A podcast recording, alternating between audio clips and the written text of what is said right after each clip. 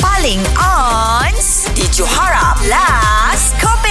Baik, untuk yeah. spontan era kita pagi ini kita akan bersama dengan salah seorang atlet pencak silat yang baru saja memenangi pingat emas semalam. Jadi beliau eh pendekar Sazlan akan menentang pendekar Johan. Kita akan bermain soal menyoal. Ya, aku nak tanya dulu. Tendangan tanpa bayang boleh boleh buat eh? Boleh. Boleh, Boleh, okay, boleh. Okay, alright, Ah, ah, alright, Boleh. alright. Sama sok berkepar boleh.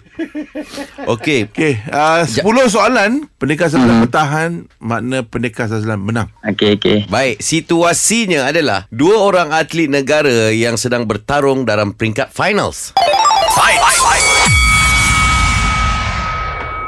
Bang Johan, game pukul berapa? Ha. Acara apa kau masuk ni? Gelanggang kat mana main nanti? Ah. Tak ada orang inform kau ke? Bukan ke red atau blue? Ha. Ah. Apa benda tu?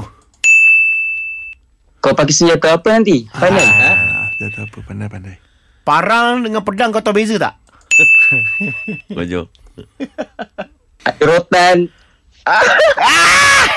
Ya, Okey, ada rotan tak? Kau cakap tak?